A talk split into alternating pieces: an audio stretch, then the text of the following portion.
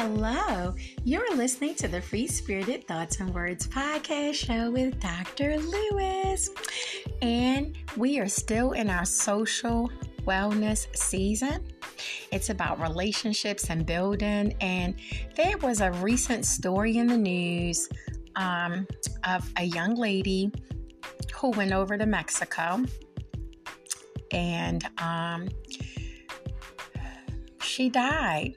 Now, there's been a lot of reports and different rumors out there of how she died, and there's even been some video release. But you know, I figured, how can I talk about this instead of just focusing on parts of it? I wanted to focus on the social wellness of it. Um, and that's about social wellness. When you're well and you link up with people who not are not only not well, but they don't mean you any good. So they're calling in the media fake friendships, right?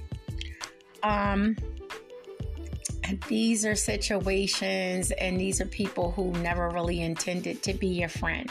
I'm not saying that's what happened in Mexico because I wasn't there. I don't know. There are a lot of reports and stuff that are taking place and videos and stuff, but I don't really want to speak to that.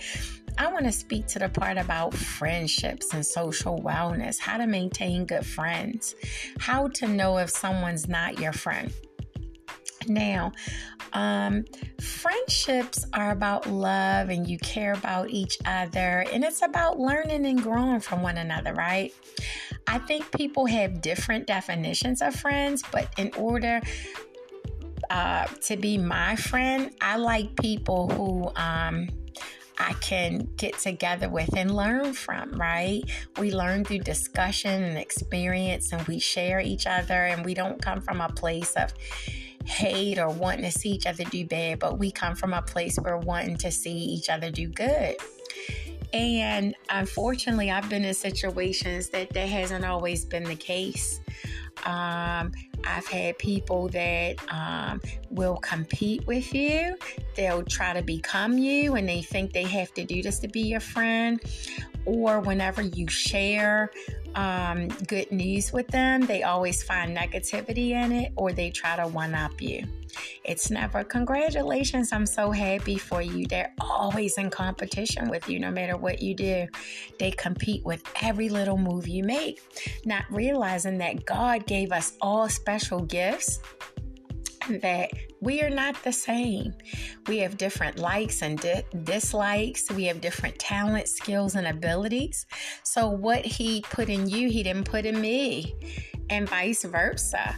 And so, I think sometimes we have to acknowledge that. But there's a lot of memes going out there about toxic friends, right?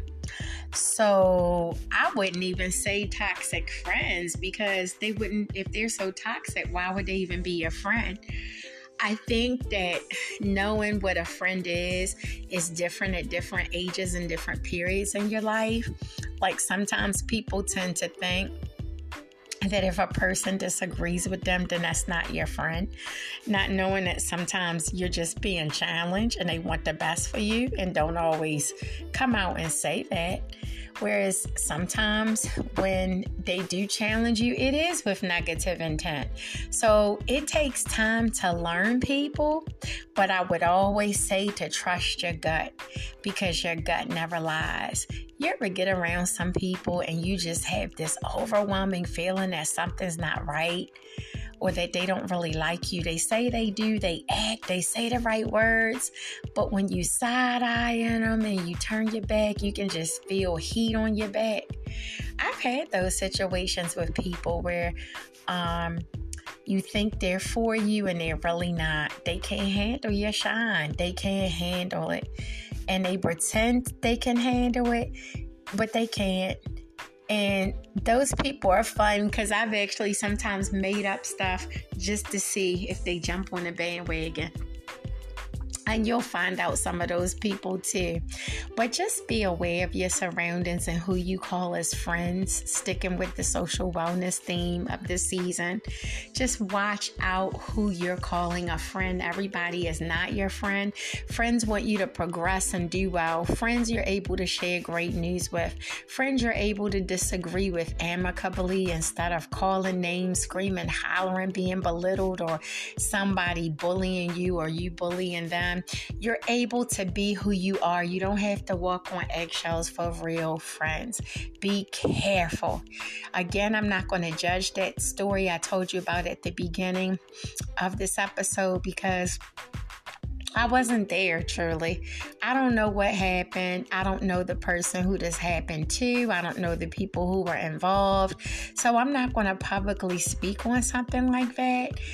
But um, I will say that um, just be careful. You know, you want people around you that are kind, you want people that are loving you just want people around you that look out for you and you look out for them, right?